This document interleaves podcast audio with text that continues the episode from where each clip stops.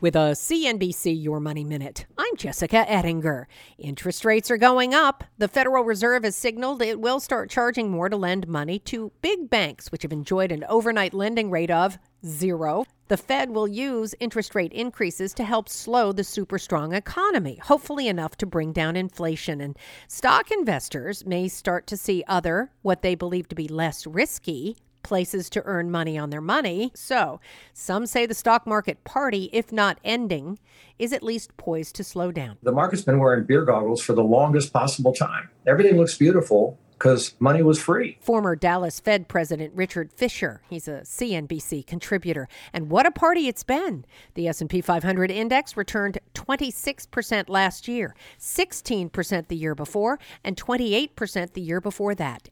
There's lots more on how to be smart with your money, investing, and personal finance at CNBC.com. I'm Jessica Ettinger.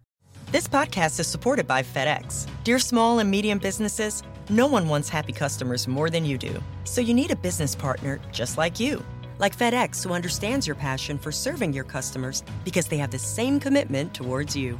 That's why FedEx offers you picture proof of delivery, packageless and paperless returns, as well as weekend home delivery to 98% of the U.S. on Saturday and 50% on Sunday. See the FedEx service guide for delivery information. What's more, FedEx Ground is faster to more locations than UPS Ground.